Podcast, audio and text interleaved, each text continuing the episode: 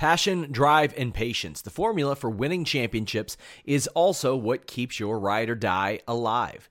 eBay Motors has everything you need to maintain your vehicle and level it up to peak performance. Superchargers, roof racks, exhaust kits, LED headlights, and more. Whether you're into speed, power, or style, eBay Motors has you covered. With over 122 million parts for your number one ride or die, you'll always find exactly what you're looking for. And with eBay Guaranteed Fit, your part is guaranteed to fit your ride every time or your money back. Because with eBay Motors, you're burning rubber, not cash. With all the parts you'll need at the prices you want, it's easy to make your car the MVP and bring home huge wins. Keep your ride or die alive at ebaymotors.com. Eligible items only, exclusions apply. This is the story of the one. As a maintenance engineer, he hears things differently. To the untrained ear, everything on his shop floor might sound fine, but he can hear gears grinding or a belt slipping. So he steps in to fix the problem at hand before it gets out of hand. And he knows Grainger's got the right product he needs to get the job done, which is music to his ears. Call, clickgrainger.com, or just stop by. Grainger, for the ones who get it done. What's up, you guys? Sean Ross Sapp managing editor, FightfulMMA.com. We had a loaded weekend of MMA, Bellator, UFC, and this weekend, a loaded combat sports weekend. Well, kinda. Bellator MMA Europe 2, UFC Fight Night Ottawa, and of course Canelo versus Jacobs. Next week we have the the debut of PFL Season 2. They actually just signed another uh, WWE name, Lillian Garcia, to ring announce. But we got some stuff to talk about, and we're going to talk about it with one James Lynch. James, how are you? I'm awesome, guys. Like you mentioned, busy weekend and busy week ahead. Uh, we, we got a lot to talk about today. Yeah, we are also joined by Showdown Joseph Ferraro. What's up, guys? How are you? Sorry uh, to everyone that's kind of tuned in right now. I'm, I'm fighting a cold, so if I start hacking, I apologize. Hot dog, you got the the it probably probably from that plane you were on. Could have been the plane, the weather changing over here. It could be anything. Yeah, but yeah, I, I, I would hazard to guess when you're 13 hours on a plane within four days or three days, yeah, you get sick.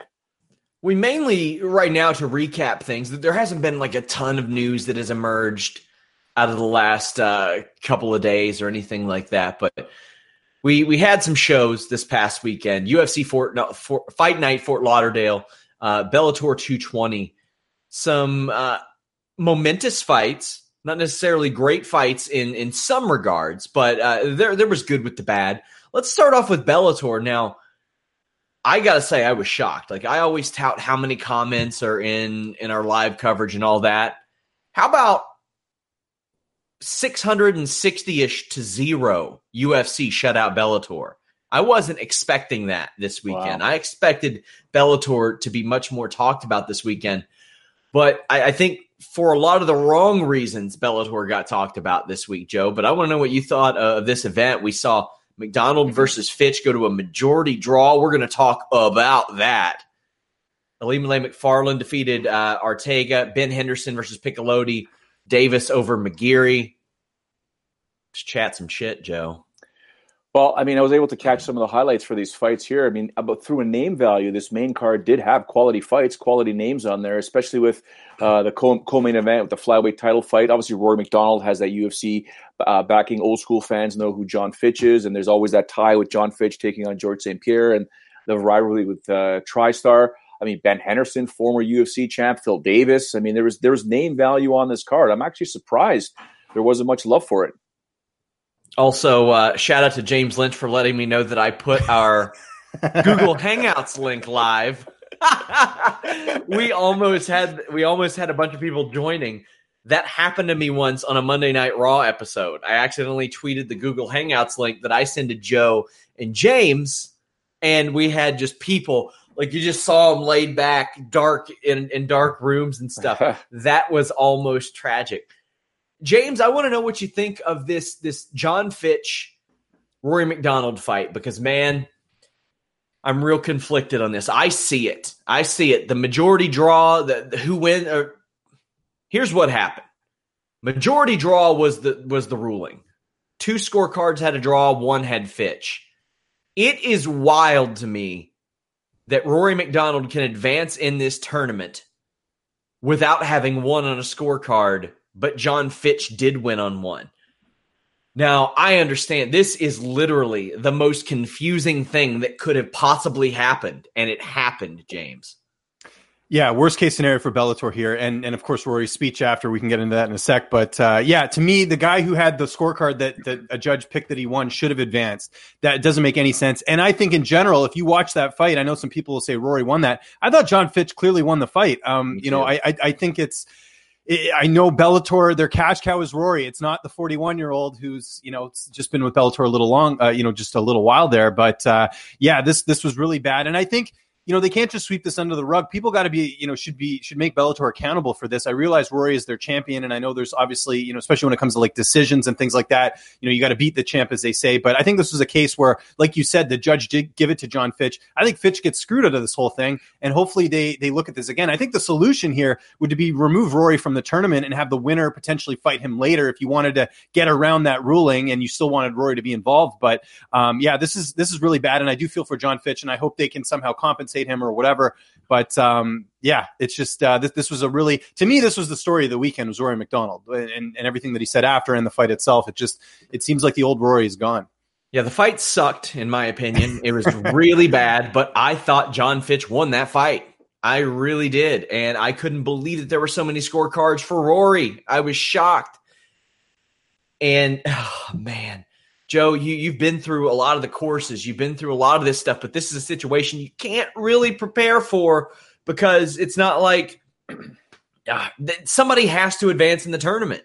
But no matter what, how how is it affected with championship fights? Because of course Bellator could have said, well, the guy who wins on one scorecard advances in the tournament, and that's that's up to them. They make that call based on bookings. But how how does all that play into championships? Because the title can't change hands on a majority draw, which was a big part of this.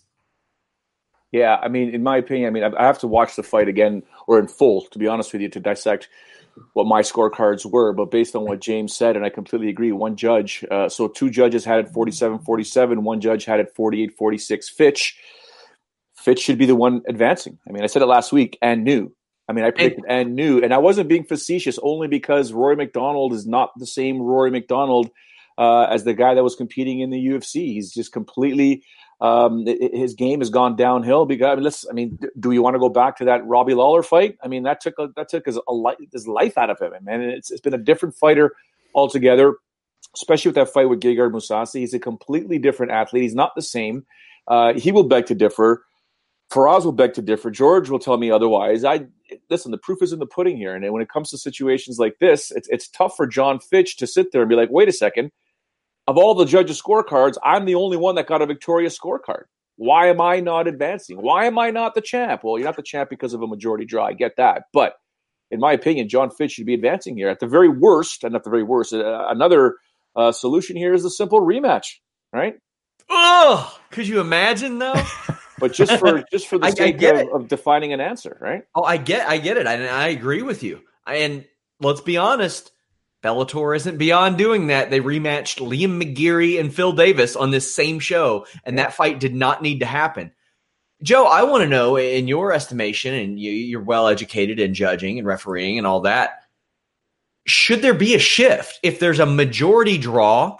Should it be the person who wins the most scorecards gets the victory in that case? Or should they leave it as is, where, well, two scorecards say draw, one says a person won? How would you handle that? For the sake of argument and under the, the unified rules of mixed martial arts, it stays a majority draw. Definitely stays a majority draw because two of the three scorecards making it a majority, 66%, make it a draw. And that's why it's a majority draw. So for, for the record, it should remain a majority draw. For the purposes of the tournament, where the promoter uh, has a show uh, and has a system going forward to, to crown a new champion or, or a tournament champion, I would look at the promoter and say, well, this if you want to look at it this way, if it's a draw and you got to beat the champ, that's a that's a fallacy. You know, beat the champ, you got to beat the champ. No, no, that, that doesn't work. You know, you got to defeat the champ in every single round. No, you got to de- defeat the champ on the scorecards. But for the sake of the promotion to continue their tournament, Jon Fitch, in my opinion, is the one that needs to move forward because he had he had at least one winning scorecard. Let's talk about what happened afterwards. James, you mentioned it. Rory MacDonald, I think he blamed his shitty fight on Jesus at one point, which I'm on board with because how many times have we seen people almost murder one another in the cage and they credit Jesus for that? Rory was like, man, you know what? I used to like to fight, but Jesus tells me not to anymore. More or less, paraphrasing. But he says that he doesn't have that same urge for violence anymore. Keep in mind, he's about six weeks out from a fight with Neiman Gracie, which I don't think is going to happen as scheduled, James. What do you think about all this? Well, he said to in the post fight presser that he is still planning on fighting Neiman Gracie, and Firas was on with um was was on with Ariel yesterday and says that you know that that's the plan. But yeah, again, I think when you hear a fighter talk like this, I don't think it's the best idea to have him in there. I mean, if you're, you know what it reminds me of a little bit? It's like in the NHL. Joe can you know you can understand this reference. Like you know when a team's had like you know a six game road trip and they come home you know back to back and then you know they're just they're not going to play well the next night. It's it kind of reminds me of that. It's like you know as advertised, it's not going to be a good thing. Like Rory's basically saying like I'm not the same fighter. I don't have the same killer instinct. Like if you imagine eh, eh, you could not sell that fight any less. Uh, you know in terms of the next matchup with Neiman Gracie, and I think that's that that I think Bellator really needs to evaluate this matchup and evaluate if Rory should even be fighting because that's not a good message to send to your fans. I mean this was a terrible fight. Um, you know, he wants to obviously the tournament has to move along, but I think they got to reevaluate this because again, you're not if, if, you're saying you're not the same fighter, why would people want to go watch that? What, what can you even expect from Rory this time out? Um, I just think right now mentally he's not in it. And um, you know, I, I, think that it's just it's it's something they should reevaluate at this point. I realize he's the champion, but they, you know, I I don't know. I, I think this is something that they really need to take a closer look at.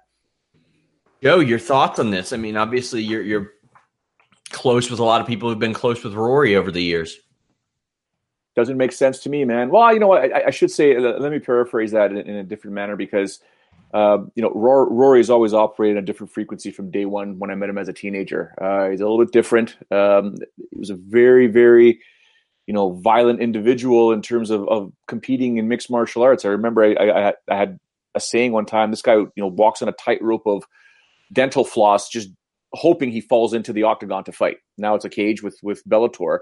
Um, his outlet was the violence. His outlet was competing. His outlet was just to, to, be allowed to be violent for 15 to 25 minutes. And it seems that it's been lost on him right now. And I don't know about the religious thing anymore or what's what's really happening with that. But um, it's a different person nowadays. It's a different person competing altogether. And you know, like James said, this is not the message you want. You know, Bellator doesn't want this guy saying this kind of stuff when it's like, man, you know, I don't know if he's the cash cow, James. I just I don't think he's ever been that. I mean, that's one of the reasons why the UFC was more than happy to not offer him um, what his management expected that he was going to receive. He's just he was never a guy that wanted to promote fights. I mean, we had conversations in person, one on one, man to man, about you know he he was talking to me one time about you know I want suits like you, I want suits like you. I said, well, I'm on TV every week and my show replays three times a week. I'm on. I'm in the public eye you need to figure out how to get in the public eye, i.e., come on my show a bit more, do more radio shows, do more interviews, be in that public eye. Don't be taken off people's radars, and sponsors will jump on that. You'll make more money. You can get the suits. You know, I want to be like Mayweather. I want to be like Mayweather. So you want to be like Mayweather. Mayweather doesn't stop. When it's time for Mayweather to promote, it's like that's all he does. Right? You can't expect just fighting to pay to make your millions. You got to do more and get those sponsorship dollars. So it's a guy that's operated like this for quite some time and you know, now we're starting to see the later part of his career, and he's still young, which is strange, you know. That's a very good point. Also, Ilima-Lei defeated Veta Arteaga. Ilima-Lei is now one title defense away from tying the Bellator record with Ben Askren, James. Uh, she she's probably going to get it because there's not a lot of stiff competition there, but I think she is what Bellator wants her to be. I, I not going to pretend like this was a best case scenario for Bellator, but Ilima-Lei Macfarlane winning was a great scenario for Bellator, James. It is, and this was actually the best case scenario for this fight because it was closer than people thought. And I think with the way the fight ended, with the you know the cut and everything else, uh, it sounds like that rematch is going to happen. And that's always what you want in a situation like this because uh, you know you want to be invested in the challenger. It reminds me of UFC 165, Jon Jones, Alexander Gustafsson. You have this super close fight. I mean, that fight essentially made Gustafsson. Had Gustafsson got finished in the first round, I don't think his career would be as long as it has been, um, you know, despite the injuries and everything. But you know, I think that that's one of those things. He sort of got a gift here in the fact that Ortega made it a bit of a fight, and I think that um, Bellator is going to run with that. I think we will see the rematch because, like you said, she's running out of challengers and notable challengers too. I mean, Letourneau was sort of the pinnacle because of the fact she fought for a UFC championship. Um, I again, I don't know what is next after this. I, I think there's like one or two fighters out there, but uh, you know, all the good flyweight fighters are in the UFC, and uh, you know, I think it's just going to be like a Ben Askren situation where he just keeps, you know, keeps winning, and they're going to have to just find people to take that title spot. Joe, any thoughts on this one? She's the darling of the company, if you ask me. I think they're doing great with her, and I think she's doing great for them. So, um, I never thought of the rematch, but yeah, why not? Right? We had two fights. Ben Henderson wins, beats Adam Piccolotti. This was a close fight. It was a Ben Henderson fight. And then we had Phil Davis and Liam McGeary, these two accomplished ground fighters. And what do they do? A technical striking battle on the feet. And I say technical as a nice way of saying real boring. Uh, these guys went about 0 for 75 on strikes. It was like when you're sparring and you had just you've just learned about concussions and you're sparring right afterwards and you're like, you know what, I really don't want one. Then Phil Davis eventually takes Liam McGeary down. And it looked like Liam McGeary tapped even before the submission was locked in. James, any thoughts on these two? I mean, again, from a Bellator perspective, you're probably happy that Ben Henderson picked up his third win in a row. You're probably happy that Phil Davis, the younger, more marketable, more famous light heavyweight, has won. He told me, by the way, he has no plans on moving up to heavyweight anytime soon. So he's sticking around in that division. Your thoughts, James? Uh, just on Henderson Piccolotti, very close fight. I actually think this was another good scenario for Bellator where Piccolotti showed that he's still a, a, top guy in that division, and you know Benson Henderson winning a split decision. Shocker, we've never seen that before. Um, you know, I think I think it's one of those things where you know Henderson has the bigger name; they can sell that to you know whatever happens with Michael Chandler and, and Pitbull. Although you know Henderson's, I think fought both of those guys. Um, there's just more options though. With Henderson, you can do a lot, a lot more just because he, he is a former UFC champion. And for Piccolotti, like I said, he didn't look terrible in this fight. I thought he actually was quite game and potentially could have won this fight too. Uh, with Davis, you know, him finishing a fight is just a miracle. Let's just uh, you know enjoy that for a second because it's terrible. been forever since he terrible since he finished since he finished a fight. Um, yeah. So so so in that sense, and McGeary, I think it's just the, the game's past him at this point. I mean, really, uh, I think you know he's 36. I don't really know what he has to accomplish at this point. He's not going to get back to the top of the heap. Um, you know, maybe he thinks about hanging them up. And I, I know he, you know, he recently moved to Hawaii, I think last year. You know, just ride out and find a career after fighting. But I don't think he's a top fighter anymore. And for Davis, he's still in that mix. You know, I'm sure people are dying to see that trilogy against him and Ryan Bader. But no, I, in all seriousness, he's still up there and he's a decent name. So I think this is a good, good case scenario for Bellator here. How about you, Joe? Sarcasm filter on James's mic is uh, on point today. Uh, it's it's tough not to echo his sentiments. I thought Henderson was going to get that finish. I'll be on, I'll be honest with you. I thought he'd be able to pull something off here. Um, alas, a split decision was not what I envisioned. I didn't think he was going to lose to Adam, but even a split decision, and, and you know James's sarcasm is noted. Come on, Benson, man, you got to figure this out, man. Twilight of your career, we got to do this. Um, Phil Davis not moving up to heavyweight, I think he should consider it. To be honest with you, why not? But um, again, the trilogy fight with Ryan Bader is, I'm sure, is what he's angling for. Uh, he wants that title back, and I don't, you know, sure. it's going to be difficult because Ryan Bader is absolutely on fire right now. But sometimes styles make fights. I know we've seen it before, but you know anything can happen. In terms of McGeary going down and, and tapping, pretty much. Um, man, you see the picture of his busted jaw? Yeah, yeah. That's that's. I mean, ugh. guys are tough, but that's not yeah. that, that hurts. But yeah, Phil Davis got the finish. You know, good for him. Speaking of styles makes fights, uh, UFC Fort Lauderdale, Jack Hermansson, a life changing win mm-hmm. over Jacare Souza. I would say dominant, but there was a, about a, a, round and a half where Jacare really ripped to the body of Hermansson that looked like it was going to do some damage. But Hermansson got it done, Joe. This is, like I said, life changing. Like we're talking, he fought a month ago. He came back and he beat Jacare, and we are looking at a middleweight scenario, Joe. Jacare lost. Gastelum lost. Weidman lost. Rockhold at the bricks. Romero's been gone for who knows what's going on. This is wild. It's exciting. It's different. What did you think of his performance and and the picture moving forward? Well, with great risk comes great reward, right? Took a huge risk. Uh, took this fight on short notice, and we all thought, "Oh man, you're you're ugh, this is gonna be tough for you," but you can probably pull it off. Well, he pulled it off with with flying colors, in my opinion. He didn't get the finish. You heard in his post fight interview where he was kind of like, "I was I was aiming for that finish," but uh, he did what he had to do. Now, it, to say that he's not in the title mix or at least should be mentioned would be you know asinine because the, the guy pulled off um, a pretty good victory when you consider Jacare. Now, Jacare, I think we can all start agreeing that the twilight is here. You know, it's it's he's not that killer anymore, and you know, especially when that fight went down on the ground, it was almost like you know, if, if you break down this fight, Hermansson dominated on the ground, right? He nullified, he neutralized, he did a fantastic job. So it's going to be interesting to see what's going to happen with his career. Uh, both, both guys actually. But you know, I'm, I'm, I, I like these kind of stories, man. Um, you know, the Joker comes in there, short notice, does what he has to do, and continues to move up. So I like to see him bypass some of these guys that you just mentioned, Sean, uh, and get up there and get within one fight of a title fight. Why not? Yeah, I, I agree. James, this was a big one, a huge one, and a lot of people when this main event were set, they were was set as the replacement. They were like, ah, okay, sacrificial lamb, not so much. You think so? I, I, think it was a little bit closer than people thought, and we saw that in the betting line as well. It wasn't Jacare wasn't a huge favorite in this one. I mean, Hermansson, We got to remember how he won his last fight. He submitted David Branch. I mean, yeah. and, and, and, turnaround really. I think that's well, why a lot of people. Yeah, that, that, that too. And I, he nearly submitted Jacare in this fight. I mean, there was a point in the, I think it was the first round where he he got him he got him to the ground, and you know, I mean, it's Jacare. You're like, ah, no worries, he'll get it out, and he did. But um, no, I, I, think I agree. Yeah, the turnaround was a lot, but um, you know we've we've seen that before. I mean, there's guys like you know Anthony Smith as well at 205, where he's just you know getting fights and he's riding that momentum. Um, you know, you're seeing opportunities like that for guys. I mean, even like um, yeah, I mean, to, to me, there's it, it, like Joe said, high risk, high reward here. Um, I, I, think this was just the test to see, you know, is he really that good, or is it just a you know a case of him getting someone at a good time? And clearly, he is that good.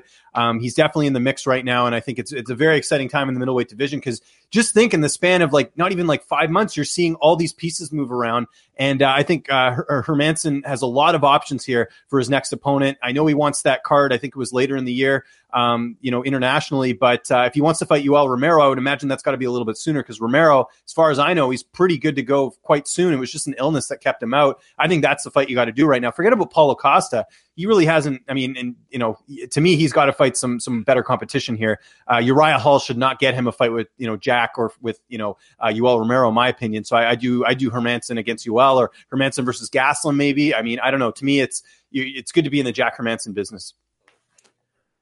Greg Hardy defeated Smoliakov. Boy, was I wrong about this. I thought that Dimitri's experience would maybe give him an advantage. And Dana White, he said it. Okay, here's the thing Dana White echoed my sentiments afterwards. He goes, I want to know who the nine guys this this guy beat were. And I'm like, why don't you know? You hired him. If that wasn't a pot shot to the matchmakers, I don't know what is. Yeah. Right? Greg I mean, Hardy won. Uh, yeah. Is there any is there anything worth talking about here? Greg Hardy won. That's nice. He's gonna get a can again and he got 100 yeah. he got 150k for the fight. I don't know if you saw that. Oh. But here's the thing. I want to. I just want to point this out. Like, let, let's take everything, and we talked about this in the previous show. Let's take everything we know about Greg Hardy in his personal life and all that outside of it. I, I see this narrative over and over. I can't believe they put him in the main event. I, I don't understand why the UFC is promoting him. I don't understand why he's getting paid this much. He's a former NFL Pro Bowler. If you forget about his past, that is exactly what they should be doing. They should be giving him a can.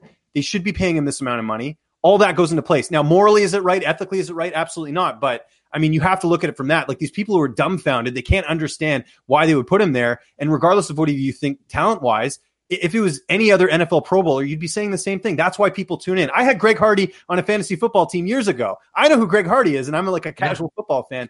That that just goes to show that like they they know what they're doing, and in some ways it worked to what the UFC was trying to achieve, which is I'm sure they knew they, they know everything. I mean, to say that oh they didn't know about his past or that he's for you know whatever's happened, they know. The fact that they got people talking about it means that they've done their job. So that that's how I look at the whole situation. And yeah, they got to keep building him up. They're, they're going to give him the MVP treatment. Trust me. Mike Perry defeated Alex Oliveira. Dare I say this may have been Mike Perry's biggest win, although you know Alex Oliveira has lost two in a row now. Alex Oliveira, a very well-rounded fighter, Joe, and Mike Perry beat the man and then asked for a fight with Darren Till About six, eight months ago, I didn't like that fight. I like that fight now. I think it makes a lot of sense now, considering their history. If Darren Till can stop stealing vehicles for yeah. a little while, that that would be helpful. What do you think of Perry, and what do you think of Perry versus Till? I like Perry versus Till. Why not get it done? It's it's an easy sell uh, for a lot of people, especially the UFC. Uh, people will tune in to watch that fight. I, I wasn't overly impressed with Mike Perry's performance, to be honest with you. He looked lethargic and slow at times, although he was timing his strikes.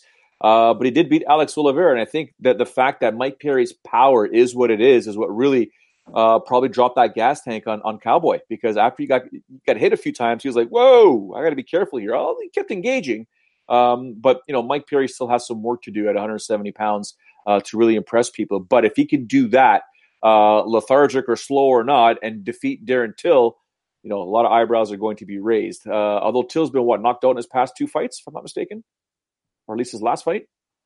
He's lost two in a row, and that puts him in a much closer. Well, yeah, it was a title than, shot. Yeah, title and, shot, and then, and then uh, Masvidal. So he's been rocked twice. So who knows where his chin and his brain is at right now? So this could be a good uh, opportunity for Mike Perry to capitalize on. So uh, yeah, definitely a fight I want to see happen because Till's got to do something, right? James. First things first, I can't believe Cowboys falling off the horse the way he has in these last fights. You know, like Gunnar Nelson and now this. I mean, it's just it's it's incredible just how much he's yeah. fallen off. Um, you know, he, he yeah. Anyways, um, but uh, but yeah, for Mike to wrangle up a few victories, right? Yeah, exactly, exactly. Uh, you know, he's really yeah.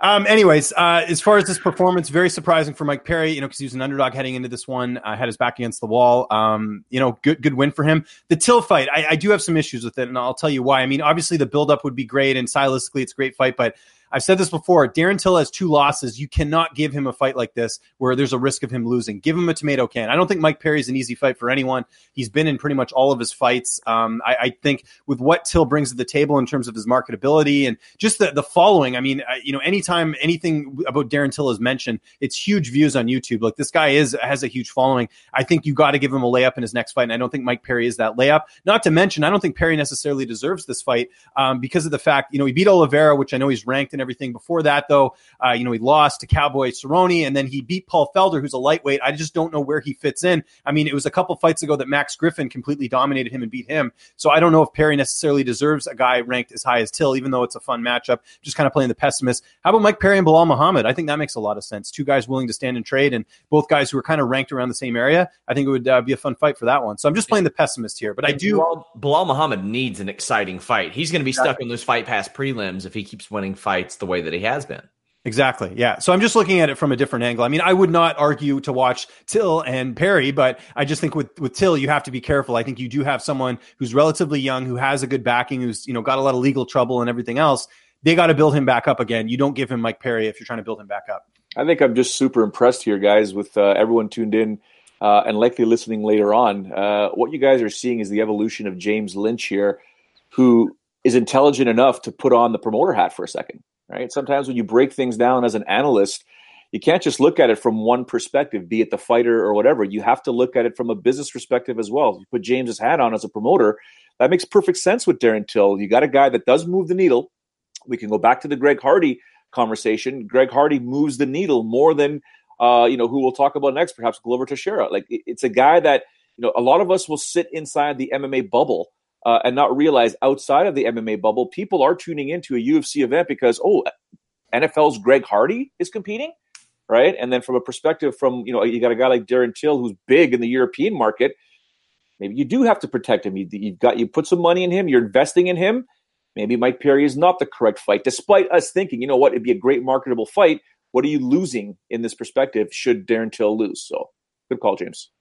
We're going to talk about Glover Teixeira and Carla Esparza next. Uh, Glover Teixeira overcame some adversity, beat a prospect emerging in the top 50 or near the top 15 in Ian Cutelaba. And uh, like I like I mentioned, Ian Cutelaba did not look bad at times in this fight. Then you had Carla Esparza defeat Virna Jandiroba, who was a highly touted prospect, but took the fight on short notice. I don't think that she was hurt by this, but Carla Esparza probably needed to earn that victory. Glover Teixeira keeps himself very relevant with this win. Even though Cutelaba is outside the top 15, I thought that uh, Glover, re- his experience was so crucial here and ended up uh, taking home the victory. Any thoughts on these two, James? Uh, yeah, I thought with uh, Glover, especially, um, you know, that, that's why I picked him in this fight. I felt the experience was going to be too much. Uh, he can still take a punch at his age. It's amazing, you know, for a guy his age that he's still able to, you know, persevere and, and get these wins. And I think experience was what this came down to. Um, you know, Cutelaba had a nice run, but I mean, you, when you're facing a guy like Glover, in my opinion, he's still at the top, still close to the top, I should say. Uh, you're, you're going to run into some trouble. And then as far as Esparza, yeah, good for her. I mean, you know, I I counted her out in this fight. I think a lot of other people did too. She was the betting underdog. Um, you know, that wrestling is good. I still think there's a ceiling on her at this point. I think she's still a wrestler. Um, this is a good win for her, but I don't know. I, I still think we saw, you know, when she tries to get those fights that are in the contender spot, like a Tatiana Suarez, she's still not there yet. Um, and I, I, think you know this is a good win for her, but I don't know what her ceiling is. Not to discredit the win; the win was good, but um, I still don't think she's elite at this point. Joe, your your thoughts on these two? Well, I mean, these are part of my weekend full of uh, "I told you so"s. Uh, Carla Esparza, I thought for sure, just based on the matchup, and even though um, her opponent was a, a, prospect, I thought she was going to win this fight. I don't think she's as bad as what her record states, especially with her last few fights, uh, considering the controversy around one of the decisions, which I believe she should have won.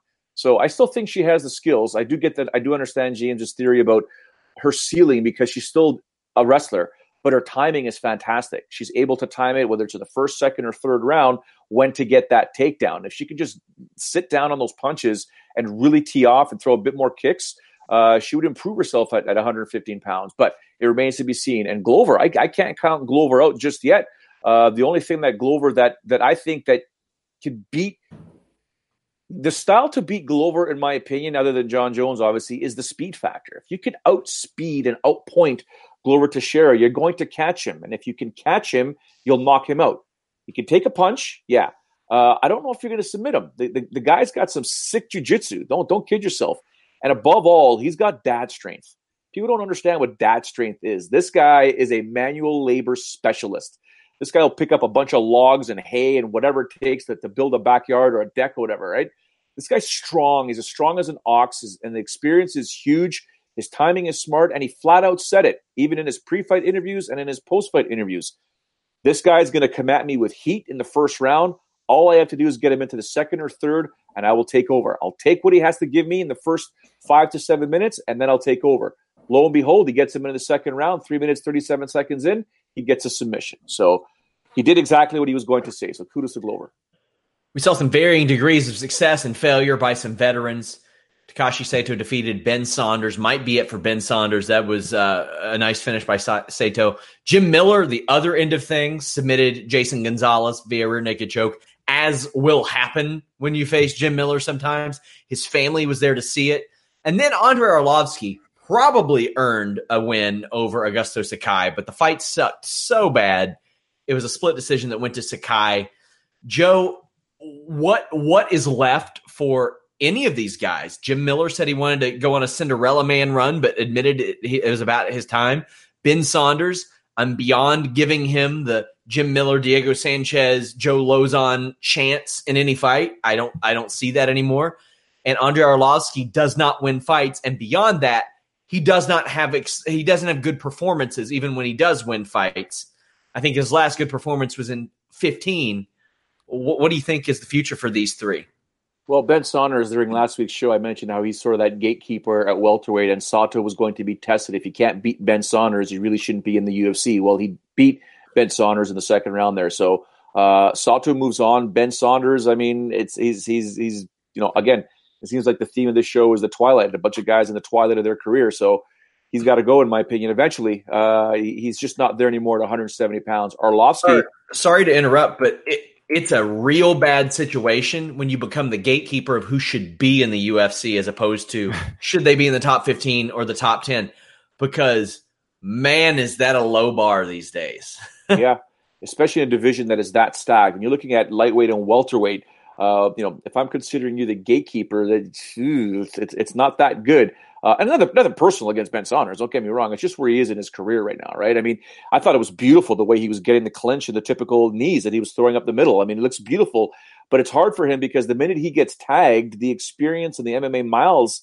that he's had on his body, just his body starts shutting down. So Arlovski's not getting destroyed though. As much as he's not having exciting fights, he's not getting dropped and knocked out. So there's still a bit left in his tank. I'd like to see a bit more in terms of Jim Miller and his Cinderella run could be a beautiful story for 2019. I'd like to see it. I mean, like you said, we don't know how much he has left, but after what we saw with Diego Sanchez in his last fight, bring it on, Jim Miller. I'd like to see him continue to go, to move up those ranks if he can. James, uh, your thought on this, thoughts on this or any other fights that were on the show? Gilbert Burns earned a win that he should have won. Uh, Angela Hill beat Jody Esquibel. Esquibel might be hitting the brick. She's 0 3 in the UFC. Diego Lima defeated Court McGee. Most people, I think, would probably be out of a gig, but Court McGee probably will hang around. And then Roosevelt Roberts defeated uh, Thomas Gifford as well.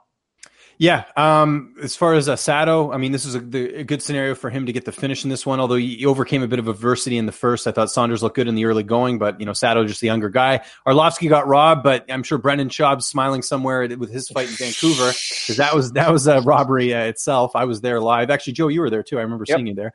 Um, you know, uh, Gilbert Burns. I mean, what is with this guy having to fight short notice opponents? Remember, he fought Dan Moret as well, like last year, and now he's fighting Mike Davis, another like local guy. So Burns has got to get a test here. Um, you know, I know he lost to Dan Hooker, and know he just beat Olivier. He's got to find someone in the middle there as far as the next opponent. I think Alex Hernandez makes a bit of sense there um, as far as the next opponent. Jim Miller, uh, yeah, it's great to see him uh, go on this run, but I mean, I don't think Jason Gonzalez or Alex White will be in the UFC later this year. It would be nice to see him get a win over someone a little bit more established. But like we mentioned, uh, you know, last week, look at this killer's row of guys he's had to fight, like Poirier. Pettis, Hooker, Oliveira. Like he's had a rough go. So, you know, if if he can still beat the guys he's supposed to, I guess that's good news. Angela Hill gets the win. Talk about, you know, risk and reward. She had a short notice. She just lost to Randa Markos on the Nashville card, takes us on short notice and gets the win. So good for her. And good for Diego Lima. I mean, here's a guy that you know, I, I swear, I mean, even in Titan FC, Joe, you know this when uh, Jason Jackson knocked him out. I mean, I thought this this guy's career was done, and you know, he goes on the Ultimate Fighter. He, he ends up getting a win here, and then he fights Chad Laprise last year in a fight that I thought he was going to lose. He knocks out Chad Laprise, and now he beats Court McGee. So good for him. One of the nicest guys in the sport. We also have two or three events over the next week. Bellator MMA Europe 2. There's Brent Hold on, versus... hold on, hold on. Whoa, whoa, whoa. What? What? Corey Sandhagen, John Lineker. Holy oh, crap. Oh, yeah. I can't believe I missed that one. You're right. Corey Sandhagen. This was a good fight, too. Uh, a contrast of style, Sandhagen. Wow, the size difference between these two was ridiculous. And as I've mentioned on previous shows, it ain't easy to beat John Lineker. You almost have to do EPO to beat John Lineker. I don't think Sandhagen's going to pop for EPO anytime soon. This is much like the Hermansson fight. I, I consider this life changing for Corey Sandhagen, Joe did you gentlemen happen to mosey on over? It's down now, and I don't, I don't know why, but if you mosey on over to MMADecisions.com and take a look at the judges' scorecards for this fight, one ass clown of a judge, let me rephrase that, or let me say it again. One ass clown of a judge gave the third round to Corey Sandhagen, which gave Corey Sandhagen this fight. Yeah, it was a very. This is the same round that Corey Sandhagen was winning on points, and then almost got submitted. Was fighting for his to to to, to, to like to not get submitted. That is a round that goes to John Lineker. Take nothing away from Corey Sandhagen, who had a fantastic performance. I loved his striking. His jab was beautiful. But the, but scoring this fight here came down to the third round. Two of the judges gave it to John Lineker based on the facts of what happened in the fight and one ass clown gave it to Corey Sandhagen. I have no idea how Sandhagen wins that third round. No idea. James? Yeah, um, I mean this this fight reminded me like as far as you know physicality, uh, kind of a little bit of Brandon Thatch and Benson Henderson a couple years ago, where you know Thatch was much bigger and Henderson, you know, the lightweight moving up, uh, you know, actually was able to win. But in this case, you know, Sandhagen, the bigger guy, ends up winning this one. This is a really close fight. I really enjoyed this fight. You know, people are like, I can't understand why they're booing. Well, you know, I think people forget Lineker trains in Florida. I think people wanted him to win, and Sandhagen sort of you know spoiled the party. So I understand that. But it was a great fight. Huge win for Corey Sandhagen. I think him getting a full camp for this fight really helped because if you remember, their first scheduled fight was on short notice. Um, so that was good. And uh, yeah, I mean, he just looks to he, he looks to be a, a really good uh, asset in that division. I think the next fight for him, people might think it's a bit too much of a jump up, but how about him and uh, Rafael Assunção?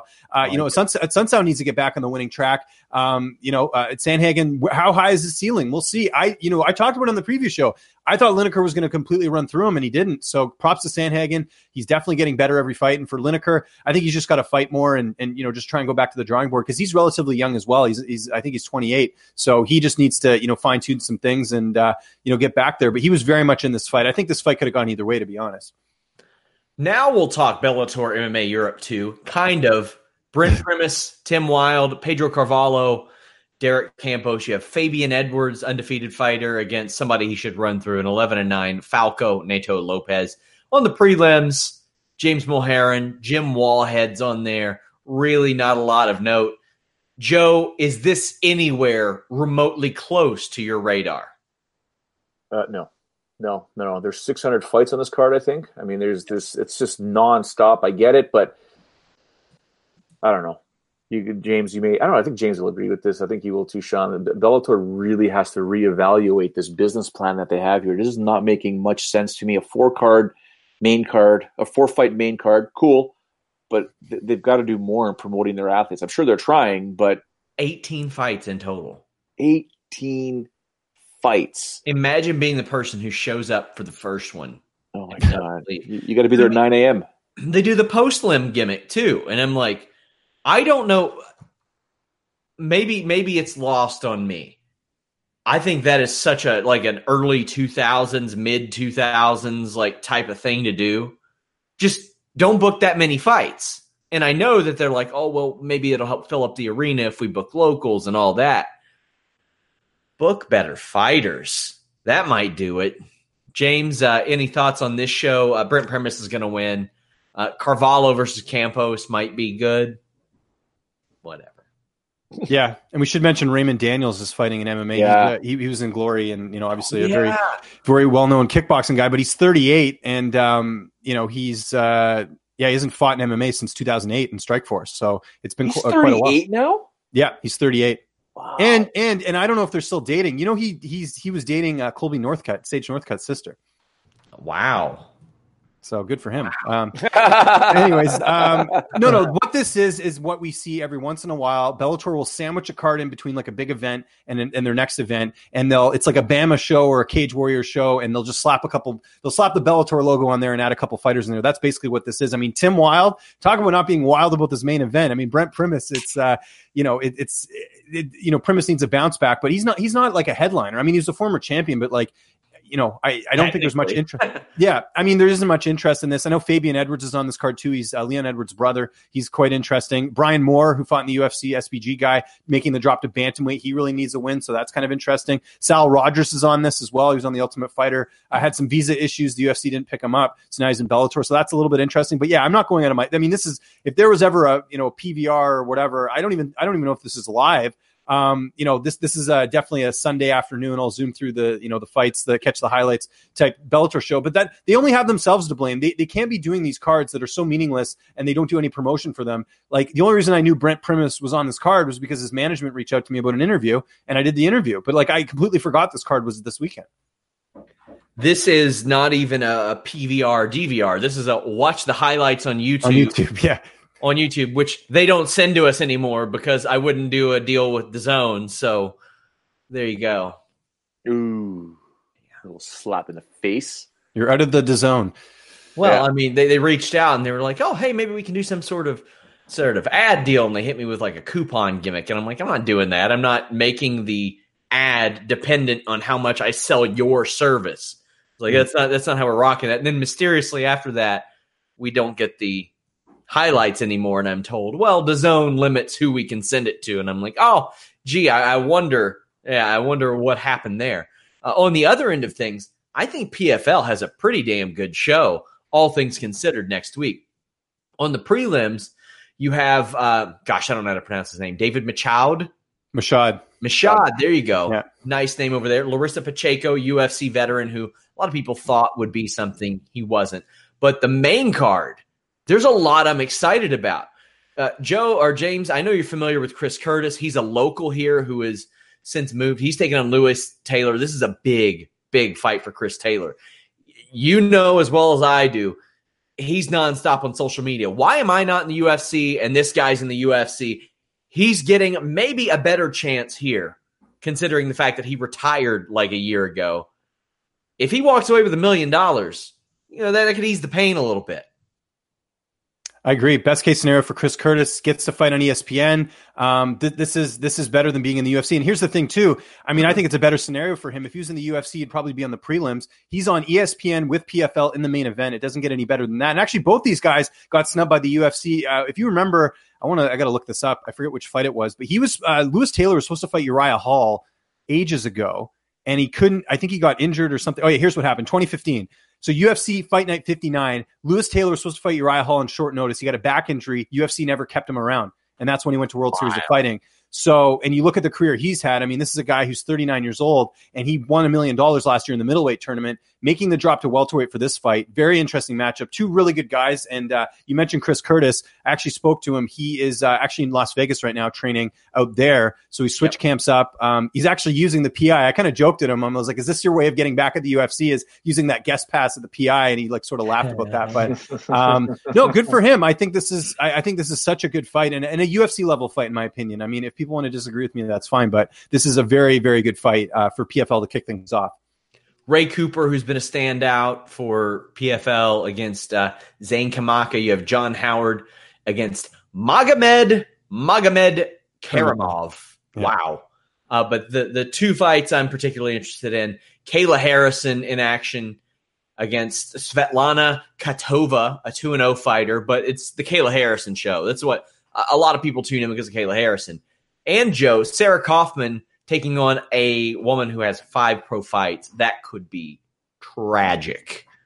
Unless Morgan woman. Frier comes up with a lot of speed uh, and starts peppering Sarah Kaufman, I don't like her chances, to be honest with you. I think Sarah Kaufman walks away with this one here. I'm happy with Ray Cooper the third as well. He's, he's a good guy.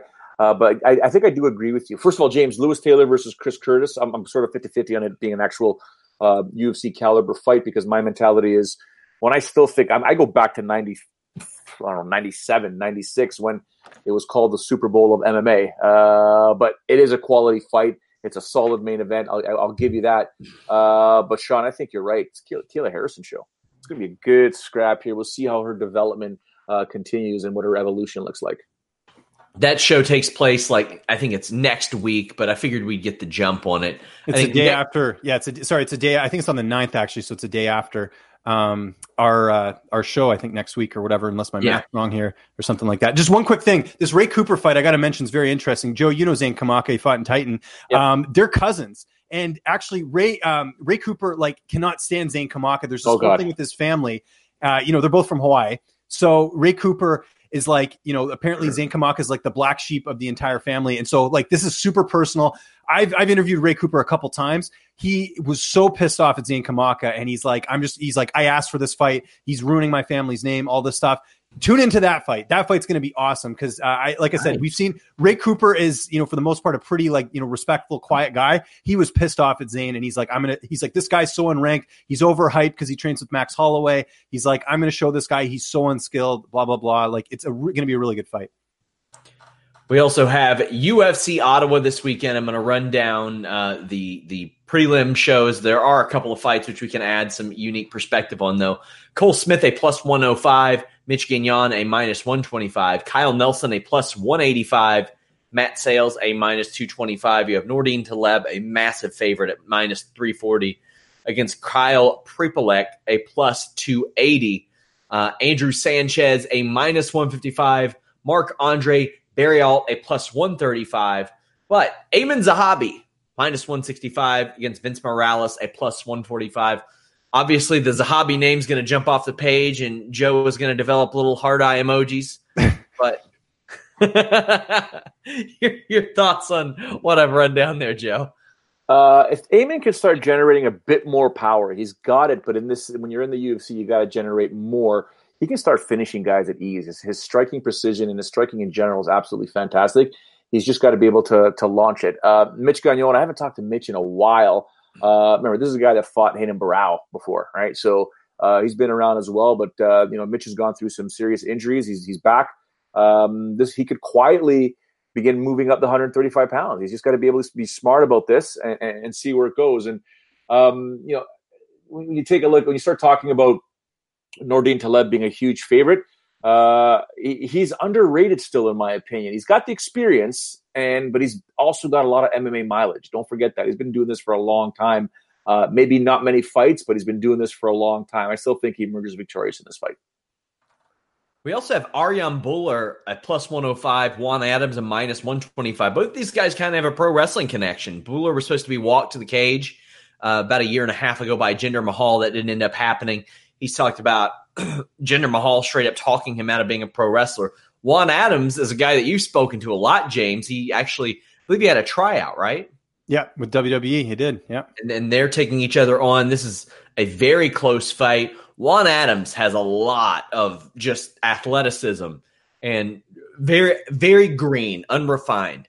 Arjan Bhullar is refined in some areas, but hasn't been quite able to put it together in a dominating fashion. Uh, what do you think about this one, James? I think it's a very interesting fight. Um, you know, you've got Adams, who's clearly physically talented. He's a very big guy. Um, I think he showed a few holes in that debut against Chris de la Rocha. I wasn't super impressed, but I mean, he's only got five fights. That's not a ton of experience, but that's heavyweight MMA in the state of you know 2019. You know, we just saw Greg Hardy get his I think fifth fight as well. So I think it's one of those things where you know, can Adams adapt quickly enough to take on a guy in Bhullar who has Olympic level wrestling? I mean, we forget that he fought or he competed as a wrestler for the Canadian Olympic team. So this guy is you know very well established. Not to mention the fact that for this camp and like a lot of his other camps, he's down in American Kickboxing Academy training with Daniel Cormier. That is a good thing to you know be able to train with one of the best in the world. Um, this is a coin flip for me. I mean, I, when this was first announced, I was like, I know what they're doing here. They're trying to build up Juan because Arjan hasn't been super impressive, but I, again, if Arjan's able to out wrestle Juan Adams, I think there's some value here on him at plus 105. And just the fact that he has a lot more MMA experience, not a ton, but I mean, he's got nine fights compared to Juan's uh, five. It should be interesting. The, the question is, can Juan Adams, uh, you know, can he outstrike Arjan Bhullar? And conversely, can Bhullar use his wrestling to, uh, to take him out there? So I think this is a bit of a coin flip. If I have to pick, I'll go Adams, but I think there is some value here on Arjan Bhullar just with his wrestling background. I am real excited to see what you guys think of this line. Macy Chiasson, a minus 700. Sarah Moras, a plus 500. Now, I get it. Macy's the hot thing on the streets. That line is wild to me. Wild to me. James, uh, what says you? I think people saw that last fight with Macy Chiasson, uh, you know, completely dismantling Gina Mazany. Like we have to remember that we don't see like first round finishes with female fighters that often. Yeah. And what she did to Gina Mazany, I, I know Gina's sort of on the fringe of being a UFC fighter. That was still very impressive. And you have Sarah Morris, who's had sort of an up and down career. She's had some good wins. She had that win over Ashlee Evans-Smith, but um, you know, it's it's tough to say sort of where she fits in the equation. I think it's more people are impressed with Chess Chiasson because like she was, you know, people didn't people didn't pick her to win the show. She won the show at 45. She beat Pannie Kianzad, a fighter who's a lot more experienced than her. I get the hype. I mean, this line is still crazy in my opinion, but yeah. I, I, I, do, I do see it. I do see Chiasson you know, winning this fight. But I just, those odds are just insane to me. It's kind of like what we had with Roosevelt Roberts and Gifford last week. Like Roberts clearly won that fight. There's no contestant about that. But Gifford had his moments. Gifford wasn't like a plus 500 in my opinion. To me, when you're that much of an underdog, you have to be like, completely it has to be like a you know I don't know, like an Edson Barbosa and Dan Hooker type fight where there's just no competition whatsoever. One person gets completely mm-hmm. flatlined. That to me is, is a huge favorite in a fight like this. I don't know if that fight goes like this. I think Sarah will have her moments, but I think Macy Chiasson will win this fight. I think I think Sarah could probably get underneath the hips of Macy pretty well, and Sarah is usually pretty heavy on top. I look at experience an awful lot, and three years ago, it's not like Chiasson can't be finished. She was finished in an amateur fight by a woman who never even turned pro. Uh, an excellent amateur fighter at that, Anna Dempster. But three years ago, Sarah Moras was in the UFC and had been for a while and has been fighting a very long time. Do I think that Chiasson is good? Do I think she'll win? Probably. But she's not unbeatable. But it is very, very, very hard to finish Sarah Moras as we've seen in the past. Uh, I think Juliana Pena did it on Tough. And I think that's it. I think that was the only time that she's ever been finished, pro or amateur. If I could be wrong, but yep, Joe, any right. thoughts on this one? My thoughts are pretty basic. I mean, I think Macy is going to win this fight, not easily, but I'll say this: if towards the end of this show, if Sarah Moras is not in one of your I got fives on it, mm-hmm. I might as well just resign. Yeah, like there's no yeah. point in me even being part of Fightful anymore. Like, I mean, plus five hundred. What are you insane? Jumping yeah. on that. We have Sergey Spivak a plus 140, Walt Harris a minus 160, Brad Katona plus 135, Merab Dvalishvili a minus 155. I think that could be a good fight or could be a really bad fight.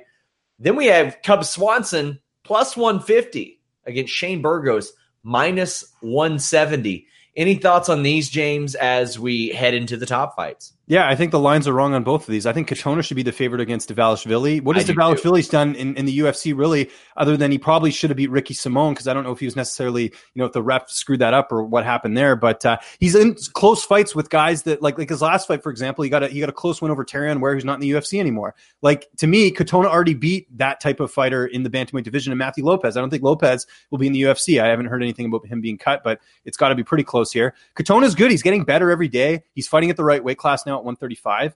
Um, yeah, I mean, I think he's he's undefeated for a reason, and I think he hasn't really been battle tested, and I th- I think he should be the favorite in this fight. So if you can get him at plus money, I think Brad Katona is definitely worth it. Conversely, Cub Swanson, if you look at his experience compared to Shane Burgos, I mean, he's got 35 fights. He's fought the who's who. I realize he's taking some damage. He's getting older, this and that. But Shane Burgos only has 12 fights. He barely beat Kurt Holobaugh. I mean, Holobaugh had that fight in the bag, and then he just he you know had some bad fight IQ there, and he ended up getting submitted. I think Burgos is a great fighter, but this wasn't that long ago that Calvin Kattar finished Shane Burgos as well.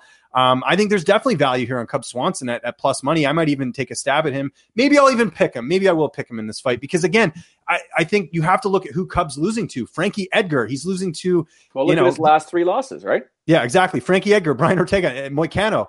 Uh, Burgos hasn't fought anyone to that level yet, really. And and I think that as much as I love Burgos, great interview, great guy, definitely a you know rising prospect. I think Swanson should be the favorite here. So I think at plus money uh, for for both Swanson and Katona, that is definitely uh, I got five for sure.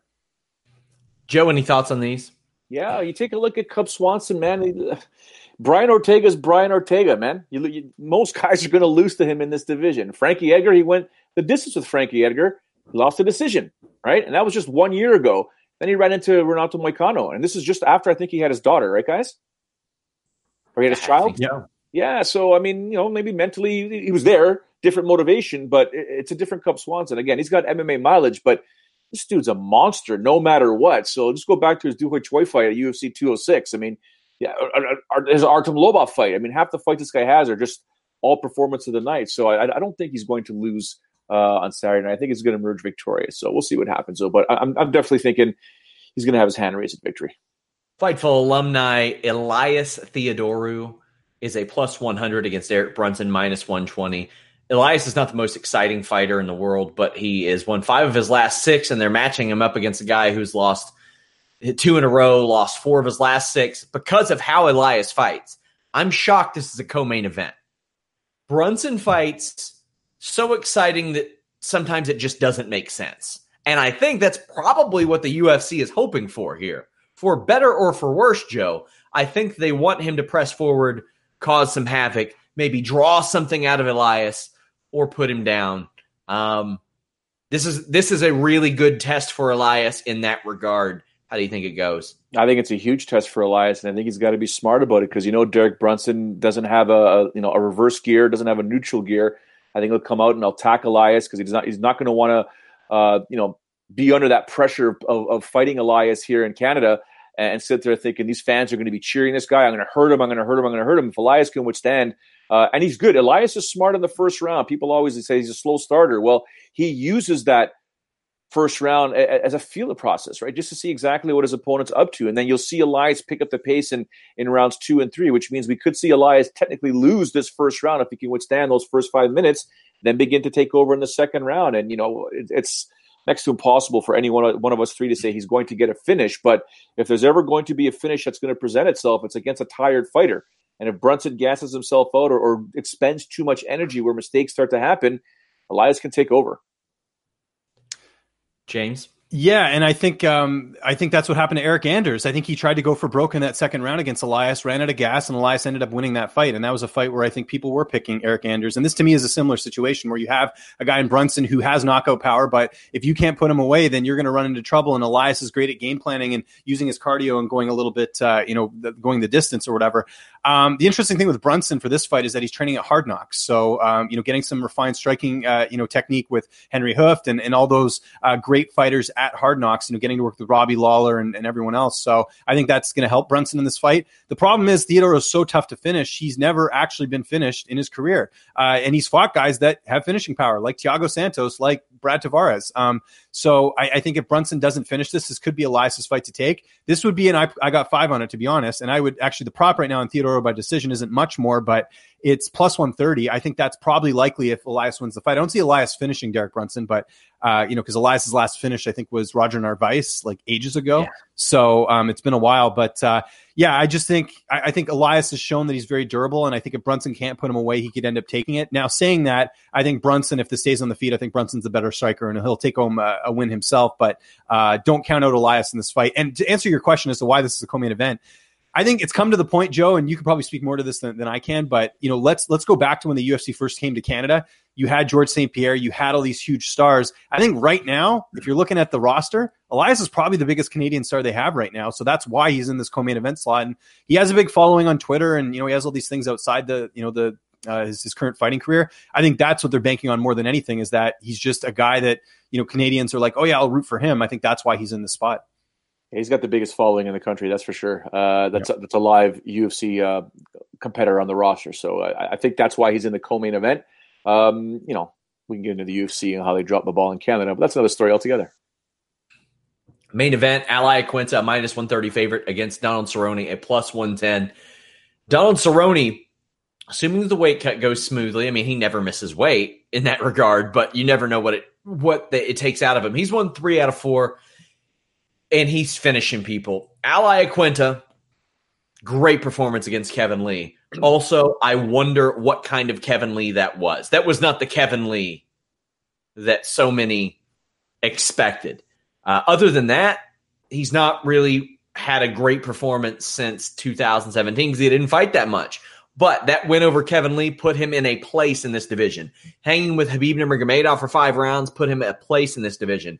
I'm going with Donald Cerrone. I, I think that Donald Cerrone can get himself out of most positions that he ends up in on the ground. However, as we've seen, Al Iaquinta will slug it out with you, and he will he will do some damage there.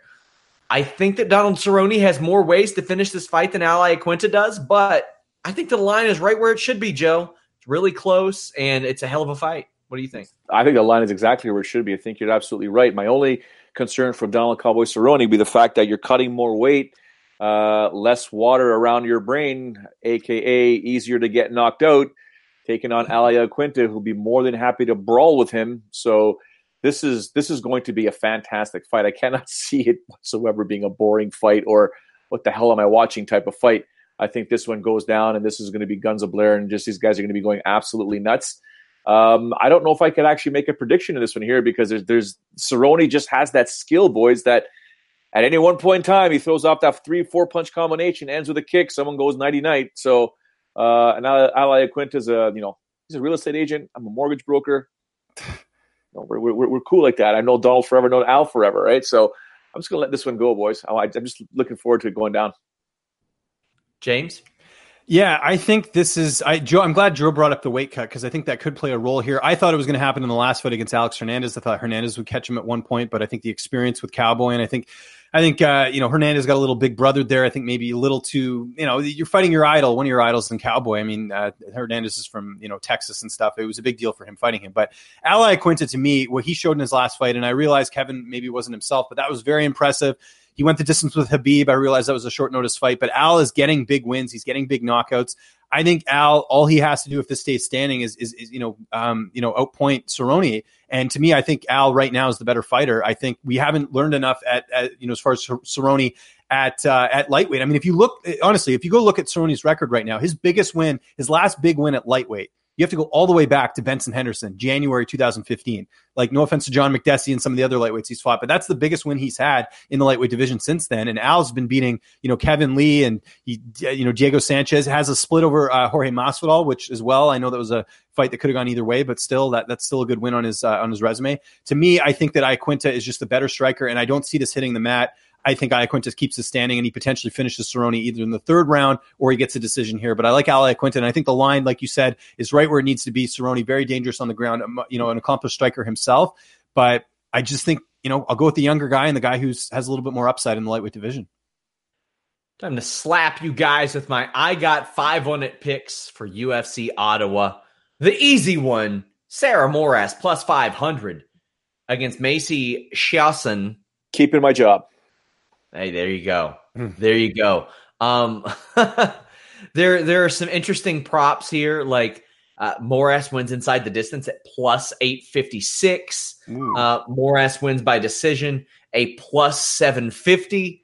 Like I definitely think she could win by decision. Not to the point to where I'll go with that though. Uh, Sergey Spivak a plus one forty. Not a great line or anything, but it's a heavyweight fight as we mentioned. And I'm always willing to take a flyer on that. Walt Harris a minus 160. And another rather close line that I'm willing to to take one on is the one that James mentioned. Plus 135, Brad Katona.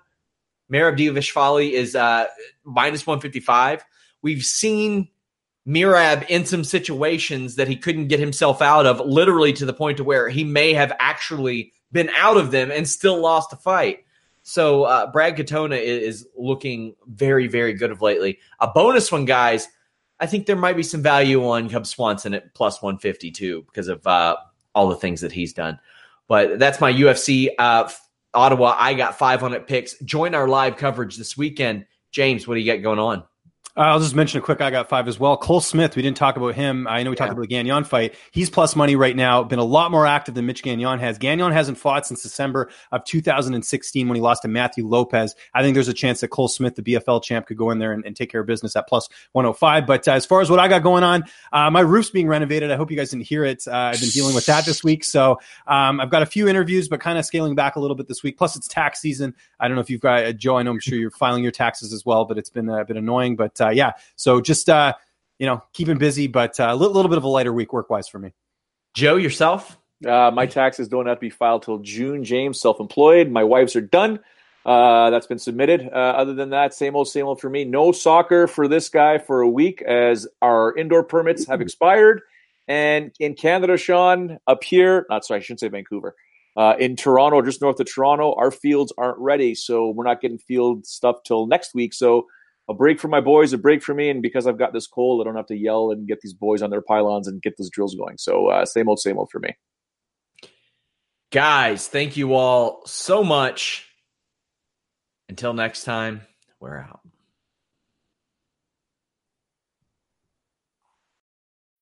When you need mealtime inspiration, it's worth shopping Kroger, where you'll find over 30,000 mouthwatering choices that excite your inner foodie. And no matter what tasty choice you make, you'll enjoy our everyday low prices, plus extra ways to save, like digital coupons worth over $600 each week. You can also save up to $1 off per gallon at the pump with fuel points. More savings and more inspiring flavors make shopping Kroger worth it every time. Kroger, fresh for everyone. Fuel restrictions apply.